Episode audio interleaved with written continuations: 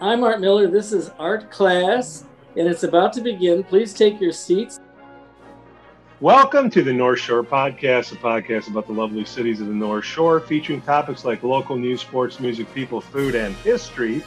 My name is Pete, and I'm Joe, my co host, North Shore history legend Arthur Miller. We all live in the North Shore. Before we start our class, we have a sponsor for the show, Dakota Insurance Group.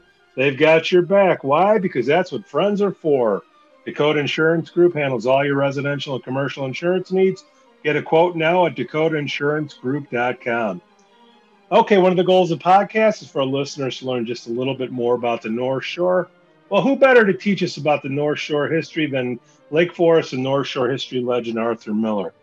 Okay, everyone, take your seats, put your seatbelts on, fold your hands on top of your laps, keep your hands inside the tour bus the tour is about to begin. Art, how have you been?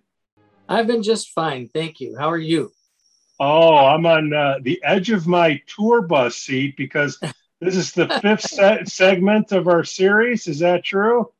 And last. And last. Okay. Could you start us from one to four? Where did we start and where are we when where are we ending up? We started out down in Chicago, going north along the lake it's called the Lake Michigan Circle Drive. A lot of what we followed, it's Sheridan Road. And we it was a road that was set up in the 1890s, conceived in the 1890s as an alternative military road originally for Fort Sheridan. Um, so that they could get material into the city. They had the train track, but they wanted also this road. And as Michael Ebner's 1988 book, Creating Chicago's North Shore, explains, it's really what knit the North Shore together for the first time. Before, it was just a bunch of little stops along the railroad track with different whole communities in them. But this created more of a sense of a North Shore community. And, the, you know, the area between the lake and probably Green Bay Road or so all became kind of one unified community in that period. We started in Chicago. We went up Sheridan Road uh, after the end of, of the DuSable Lakeshore Drive, as it's called now, uh, into Evanston, through Evanston, past Northwestern, um, which I happened to pass last Saturday during their homecoming event when they actually won the game. Yay, Northwestern. And uh, ooh, ooh, ooh, kept going. We went into Wilmette to then to no, to no man's land, which is north of Wilmette on there, and then into Kenilworth uh, and Winnetka, all on the first trip, up only the southern part of Winnetka, the lower part. This is before the bluff start. The next program started as you went up the bluff, where there was the famous Lloyd House, which originally had had a view clear down into Chicago there, then down into the ravines and back up, um, then through Glencoe, past the synagogue, past the golf course, and past the Lakeshore Country Club, uh, into Highland Park, past Ravinia, um, into down, downtown area. Although we went on Linden around downtown, saw the First Presbyterian Church of Highland Park, then up through Sheridan Road into Highwood, went along Fort Sheridan, talked about Fort Sheridan, then into Lake Forest, Sheridan Road there, Lake Forest College, Presbyterian Church, um, some old historic houses, the Winter Club, and we got up to the edge of Lake Bluff, and that's where we're going to pick up now. So if you play these in sort of in sequence, they can be kind of like a tour. They make a, a tour that goes along with the speed of what you're going.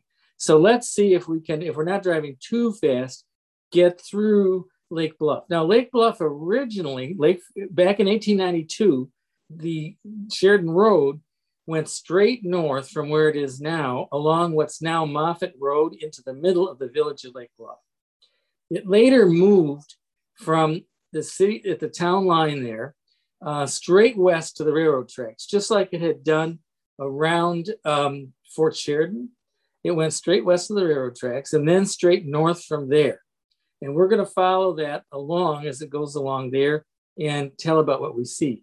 Now, there also there were the tracks on the other side. There are the Northwest, the, the Chicago Northwestern tracks that became the U, Union Pacific and Metra. And there's a bike path that goes through there, pretty much shrouded. You don't notice it. As you turn north again there, as you after you've passed through the neighborhood there, heading west, as you turn north, you'll notice that there's a long, there's a wide band of just green space, almost park-like land to the uh, east. Uh, maybe it would have been the equivalent of a couple few city lots. What happened was those lots were held back when they developed that land in the 20s and 30s. They were held back. Uh, the story I've heard is, is that Lester Armour, who built an estate north of the village of Lake Bluff, wanted to have it look more park like. This was the city beautiful era when people were trying to make things look really nice. And so he um, had them build that park like space up as far as where the train station is, Scranton Avenue, which is the main street in the village of Lake Bluff. Lake, Villa, Lake, Lake Bluff is an old community dating back to the 1870s. Um, it was started after the Chicago fire as a Methodist summer camp meeting sort of um, camp. And, and the, the lot, the first lots, well, they still are, there are tiny little lots that they were there. And most of the modern houses are on two or three of those original camp meeting houses, lots. The, um, the little little wooden, uh, not winterized cabins have pretty well disappeared now. Um, and some of the older houses are still there, but they were on more lots. They were more substantial and they've been winterized. Um, but it was a just a kind of a, a, a, street plan that was different than Lake Forest. It was just a grid street plan for the east side. Um, and it went up to Sheridan Road. The train station was the kind of the end of it there of the community. And Scranton was the main business street. Um, there were stores along that. Um, the city hall is a block left, block south, which is to the, um, which was built by an architect named Tomlinson, who was part of the Prairie School group. Um, built their, their city hall early in the 20th century. And gradually, those cabins yielded to better houses. Now, that little village, that little clustered village, was Lake Bluff. Um, by the turn of the century, soon after that, by 1910 certainly, for a while there was polo on the lakes just north of Lake Forest on that Moffett Road.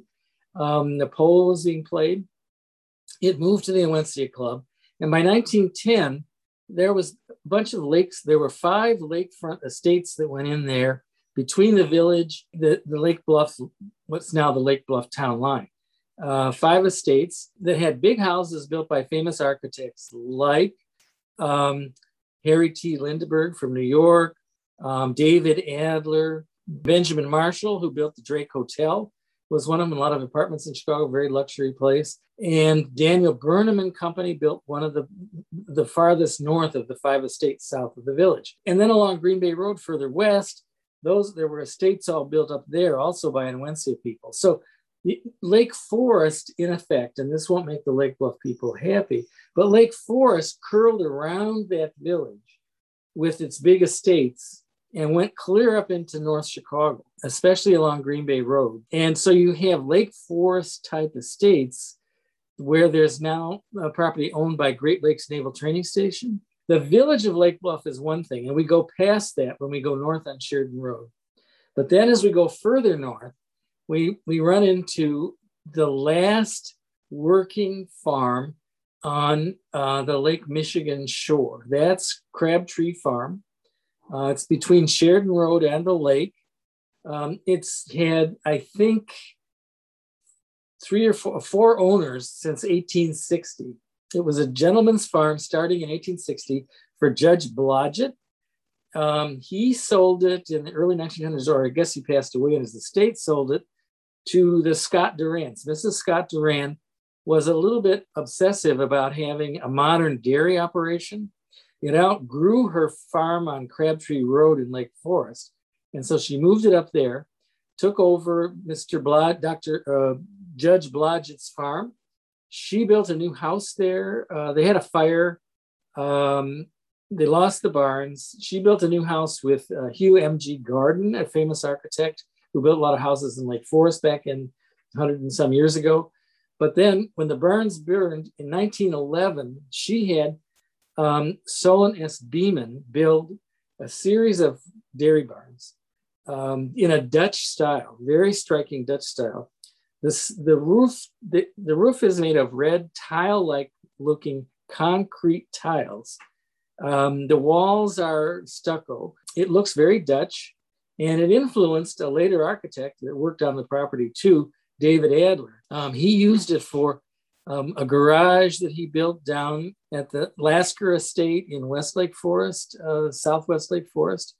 Um, so it was very influential, very striking Dutch style farm. In the modern era, it's been recycled from being a, a farm building, a gentleman's farm building, into being um, a sort of private museum owned by, started by John Bryan of the Sara Lee Corporation. He, he created a museum there that's just exquisite. It's internationally known, but not so much locally known. You can't just show up at the door and say, I want a tour. You have to go as a group. So a lot of Lake Forest groups have been through the place. Every year, the Historical Society and the Lake Forest Preservation Foundation are offered tours, and people can sign up to go on these tours. And they're pretty impressive. Even during COVID, they had tours. So you can see the inside of those buildings. And then in uh, 2011, 100 years after the Solon Beman buildings were built, uh, John Bryan built an additional building to the north um, with John Vinci, the Chicago architect.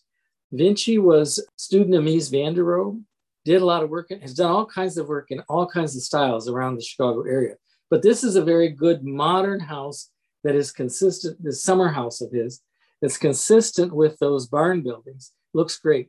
And around the barn, all around this farm cluster, there are uh, very elegantly developed um, gardens. So uh, he worked with Charles Stick on some of the gardens that are to the south of the farm group. And north of all of this, he has new gardens that were developed by a man named Wirtz um, from Belgium, who's a very famous international landscape architect in all the books. And they did these fascinating waterscape ponds in the meadow, and then where there's a there's a hill there and everything.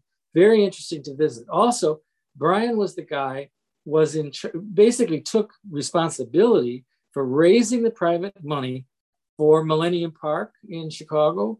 Uh, he was the one who tapped people to come up with major cash to make that park happen. And one of the things was that he wanted to, they, they, you know, we all know the bean, that's the big central piece at Millennium Park. Kapoor, the guy that was the sculptor, had to um, kind of audition for it or, you know, demo for it. So he brought a piece of what it would be like, this reflective material.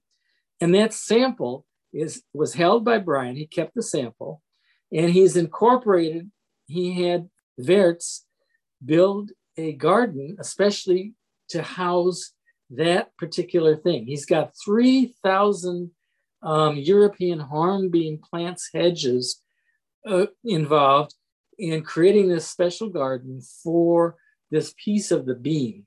And so it's really, it's almost worth the trip there with a group just to see that little sample of the bean and, and get your picture, get to take a selfie inside there with the green, well, in all different seasons, it's interesting with snow, with um, the green branches, or with it open kind of in the winter to see above.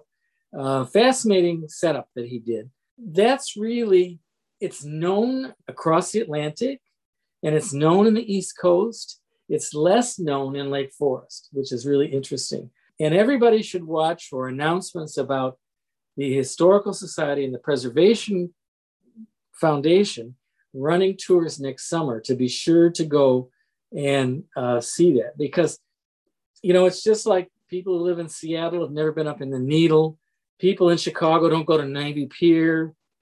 you know, this in Lake Forest and Lake Bluff, we don't know Crabtree Farm enough. It is a top ranked site. It's it's not as grand as the um, Chicago Botanic Garden, but it's of that quality. And the buildings of the museum are exquisite. One, I was once doing a project with Mr. Um, Bryan, and I went to meet with him about it. And we met in one of the rooms that he'd recreated out of this barn called the Lodge. And we were sitting on, he, it's a collection of arts and crafts um, furniture, mostly or mostly by uh, the American Gustav Stickley furniture. Uh, what we, some people call it mission furniture style, mission style furniture. And uh, he has, he doesn't just have Stickley furniture. He's got Stickley's own furniture that he made for himself, uh, that he's collected. Um, and I was sitting there at this meeting, and then they said, "Would you like a Coke?" And I said, "Well, sure," you know. So I took a Coke, and they're sitting with you know a mission chair has a big flat arm, and yeah. I said, oh, "Before I put this down on this arm, is this an important chair?" And he said, "Well, it's worth about a million dollars." I oh. said, "I'll I can." coaster, coaster, please. Yeah. I just held the can, you know, and tried not to breathe too much in a million dollar chair. But there's an incredible collection of, of wonderful art there. Uh, there's also stuff by William Morris and other key figures. W. Uh, Voysey, another person who was uh, an important guy from that period that in England, people in England. He's got some of that stuff on display. There's a workshop there where they create their own stuff. It isn't just a dead kind of a place with a dead interest in craft. Um, he has there was a there's a craft guy on site who builds things for people, um, including Bryan. He collects modern stuff too. a lot of it from England has had done that. He died a few years ago, but it's still open, still available, and it's an incredible site. So that's um, just north of the, the first. There's a forest that's kind of in um, Conservancy as you go north of the village of Lake Bluff. Then you come to the white fences for Crabtree Farm, and then you go past that. And then behind all these gardens and buildings, there's um, cows, polo ponies, and things grazing in the fields. So there's like this 200 acre farm there. And there's a few houses on the bluff, but basically it's this enormous farm. Uh, at least in our na- neighborhood, 200 acres is a big area. Mm-hmm. Wyoming, not so much, but here it's big. Um, so um, as you go north further, there's a property that was owned by the Uline family. Uh, they called them Uline in Illinois. They were famous brewers in the 19th century. And in Milwaukee, they pronounced it Eline because it had an umlaut in there. And so it's Eline in Milwaukee, because that was, I think, Schlitz, maybe, Platts, yeah. Schlitz. Go past their estate. But then there's the large estate that was um, Philip Armour III's estate. He built it. No, I'm sorry. His brother Lester Armour's estate. Lester Armour's estate is called Armour Drive, which you see there now. And someone's recently bought the house. It's an immense house on the lake bluff by David Adler in a Georgian style. Um, you can make a little detour down there to just see a little bit of it without going onto the property. And that house was built. It's an interesting story. The J. Ogden Armour kind of ruined his fortune. He was the second before World War One and into World War One. He was the second richest American. By the time 1923 came, by him trying to shore up the, the commodities markets after the kind of had a depression after the war, he lost his whole fortune. His family, he took, he didn't just lose his money, he lost the company's money, he lost his wife's money, he lost his nephew's money, Philip and Lester. He lost all God's children's money. And so you could imagine Thanksgiving 1923 was kind of strained. He ended up going abroad. He died in 1927. His wife spent the next three years paying off his debts. She sold all her own kind of property, family property from the East Coast that she'd had. Um, she ended up penniless all they did was a guy in 1930 riffling through papers that had been his, found some penny stocks from 1910s uh, before World War One. One of them was for a little company called Universal Oil Products. It was a penny stock. By 1930, when he found it, this was Universal Oil Company that owned the patent for ethyl gasoline, super gasoline, and it was going through the roof.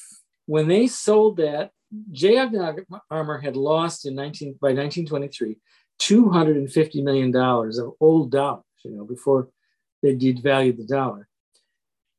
They sold Universal Oil Products for 25 million dollars in 1930. Now, in 1929, if you had a hundred dollars and you bought something for a hundred dollars, you could buy the very same thing for ten dollars or less in 1930.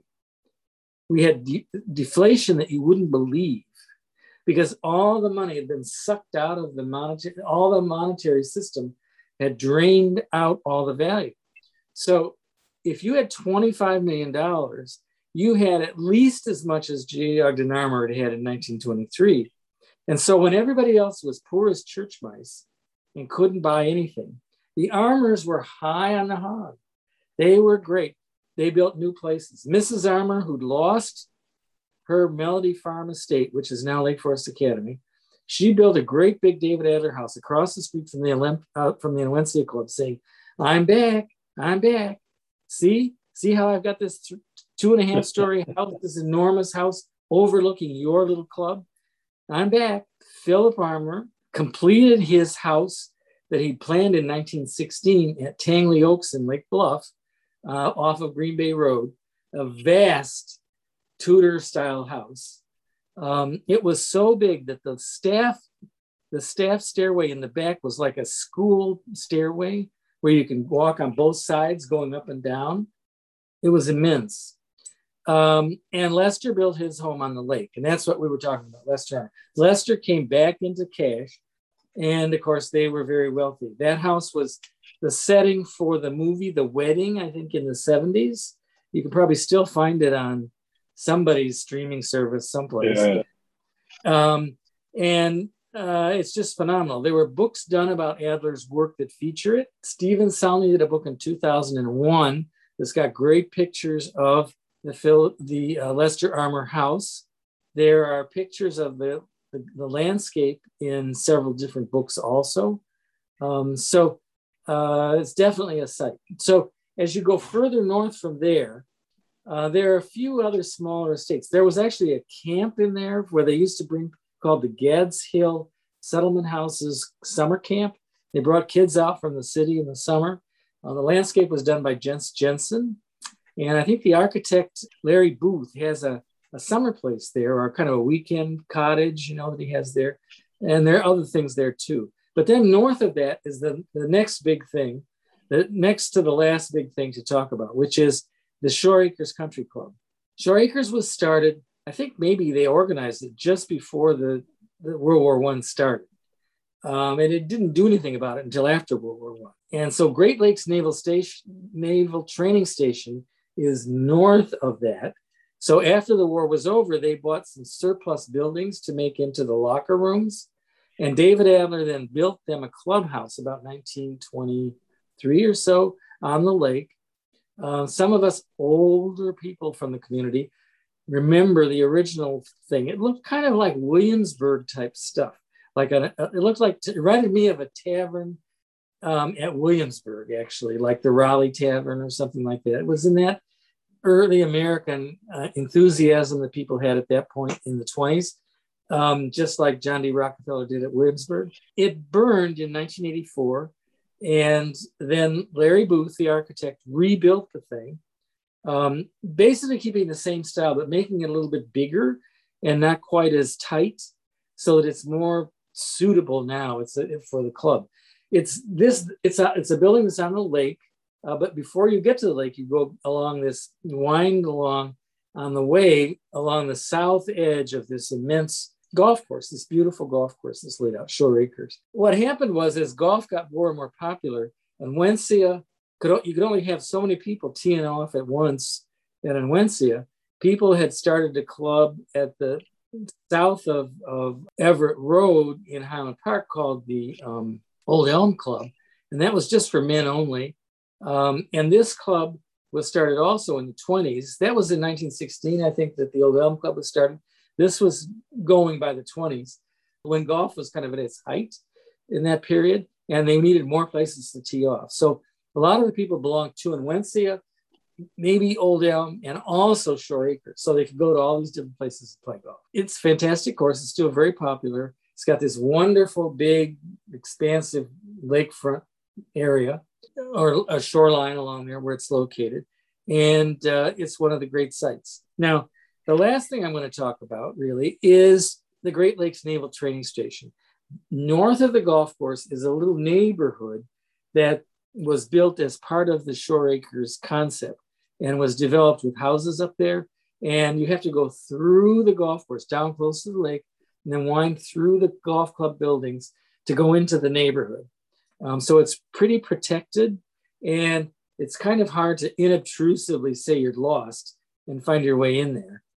Um, but if you have an occasion to go to the club, you can see some interesting houses up there. But I don't recommend everybody going up through there. If you keep going north, you come to a place where there's a stoplight and you can circle around and go down. And you'll see to the um, north of there, around there, some red brick Georgian style buildings. These were done during World War One by the architect Edwin Hill Clark. Now, Edwin Hill Clark is famous in Lake Forest for um, the Lake Forest Library, which has been much discussed lately. He did that in 1931. 1930, uh, he did um, where the senior center is at the Groves campus in, in, the, in, in town. And he built, oh, probably nine or 10 houses in Lake Forest, at least, uh, that are very nice. You'd, you'd recognize them if you saw them. Uh, so he was a pretty important architect. He lived in, in, in, Winnet, in um, Winnetka. He built a big tower in Lincoln Park, a little bit north of Monroe Harbor that if you're going along Lakeshore Drive, you'll see it over there. Great big Gothic tower, kind of a carillon tower for bells. So he was well known. But this, so he did this wonderful ensemble of buildings for Great Lakes Naval Training Center. Now, the idea of Great Lakes Naval Training Center originally was to have a thing there, but it grew tremendously in World War One because the federal government in Washington that was going into war over in um, Europe wanted the United the people in the Midwest to know there was a war. So in Chicago, you'd see all kinds of sailors on their day off or on their when they had their whatever you call it. Um, yeah, and they would run downtown in their little white sailor suits and run around, and people knew there was a war on because there was all this stuff going on up at Great Lakes.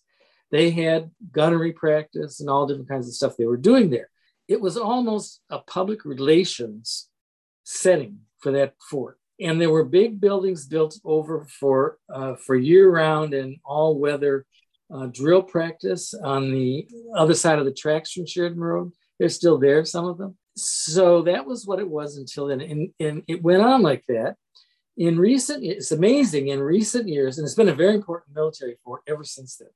Uh, the guy who really built it up was a guy named Moffett. That's why we have a Moffett Road in Lake Bluff, because Admiral Moffett who went on to sort of invent aircraft carriers and everything. He was the big promoter of that. So by 1991, 92, 93, in there, um, when the Democrats took over uh, the White House and Congress, they, after 12 years of, of Republicans, a guy was made Secretary of Defense who was a former congressman for Kenosha. Kenosha had just taken it in the neck because they'd closed American Motors or it had been taken over by Chrysler and American Motors, all those jobs went, you know, gone. So he was looking for employment opportunities for his Kenosha former constituents. He decided that he would close, there were two places where enlisted men in the Navy started out their training. One was San Diego, and one was North Chicago, right here, Great Lakes. He closed San Diego, and that doubled the jobs kind of at Great Lakes. And so it made it a much more important station. Now, this was, of course, a decade before uh, 9 11, or no, decade, yeah, yeah, decade before 9 11. After 9 11, it might not have seemed like such a great idea to have burned off on San Diego. Mm. yeah. You know, because there's no redundancy now, you know. So now nobody can get into Fort to, to, to the Great Lakes Naval Station because you know they don't they don't know who, from who's got some, uh, bomb in their beard or something, you know. Right, right, right, right. So security is very high. So most of us regular people don't have a good occasion to go and see Great Lakes, but you can see these great Edwin Hill Clark buildings as you make that curve and go down and around. Or if you just stop on the road, you can see them uh, and then turn around and come back. But that makes our tour. There's okay. I'll say a few more things about Great Lakes, then I'll end. Um, sure. Also, guy came to me at Lake Forest College archives in the 90s. He'd been poking around before it was you couldn't poke around there anymore. Poking around, and he found gravestones and stuff down in the ravines and indications. And he was trying to figure out what that all meant. And so I took some of the names and I I called somebody I knew at the Newberry Library, Helen Tanner. She was an expert on Great Lakes Indians. And Helen Tanner said, Well, you know, there's a famous, what they now call the um, Fort Dearborn Affair. Uh, until fairly recently, people used to call it the Fort Dearborn Massacre by the Native Americans um, of the military. Some Barney Fife type guy at the fort decided that the safe thing to do would be to abandon the fort and walk to Detroit. If you got a lot of Native Americans that aren't happy around you and you yeah. decide to give up your fort and walk along the beach, they got a couple of miles down the beach to about 33rd Street and bam, they were hit. Not um, a good idea. What we call it now an affair. It's not fair. It's not PC to refer to it as uh, but it was basically an ambush. You know, we can call it an ambush, I guess. Yeah. But you can't have an ambush if you don't have somebody stupid exposing themselves, you know. Yeah. Uh, danger. So that's what kind of happened. Helen Tanner says that the British had a, an outpost somewhere along that shoreline. And when I told her about this at Great Lakes, the signs of British occupation with British names on the stones, she said, Whoa, there we go. Uh, that probably was the location of the British outpost from which this ambush was engineered, at least from the British side. The, the, the stupid American side is a different story, but yeah. you know, the, uh, they probably thought they couldn't, they weren't sustainable in their fort, but it would have been much harder to take them out of the fort than when they're walking along the beach single file. Just think of it great moments in military planning. Everybody stay inside the tour bus, please. Yeah, walk to Detroit yeah, with, with, with hospitals all around you. Yeah, mm-hmm. good idea. Fort Sheridan has all kinds of history connected to it. This guy also reported to me that there probably were, and he, when, when he was there, he'd seen remnants of Perry's um, expedition to the South Pole up in the tower there at the fort at the at the naval training station. So you know who knows what all is there. It's fascinating, but we haven't any way to find out because it's so tightly secured now. But it's great legendary history. It makes a great cap to the North Shore story, the Great Lakes Naval Training Station. And they don't allow tours in there, right? Security's well, too tight. I think they have a little museum, and occasionally people can get in to see that, but it has to be arranged, you know, very carefully and everybody vetted and I don't blame them. I mean, we got our problems with you know. Yeah, yeah, yeah. Every kind of you know crazies. Well, maybe if uh, the great Art Miller led the tour in there, maybe they'd be more open to it. I don't know, but we could. It was it'd be something to try. I mean, I would like to see it again because it's it's been several years, been 20 years since I've seen it inside because you just can't go in there. There used to be a club that would rent out to people, the Protocol Club. Oh, really? And they you know because they wanted more income to support their you know thing. People had meetings there but now you can't you just can't get in there. But we'll see we'll see. We don't want to have anybody you know getting loosey goosey about the ford about the military installation either so. Well art anytime you get the itch to go over there give me a call. We'll we'll try I'll to see we'll talk to our congressperson. That's that's correct. Yep. mr schneider. Yep. All right uh art thanks so for uh, Right. Yep. That for the for the five episode tour that will be put up very shortly upon editing. We cannot okay. wait. Okay. All right. Thanks for making me smarter on North Shore history. Thank you for inviting me. Yeah. Oh, thanks for listening to the North Shore Podcast. Please give us five stars on Apple Podcasts and smash that like button on Facebook, Instagram, and follow us on Twitter. Let us know what tour you'd like to hear about next for the upcoming shows. Again, I'm Pete and can be reached at pete at northshorepodcast.com. The link will be in the podcast notes. On behalf of my co host Arthur Miller, we thank you for listening. Art Classes Tour Bus is now over. Cue the band.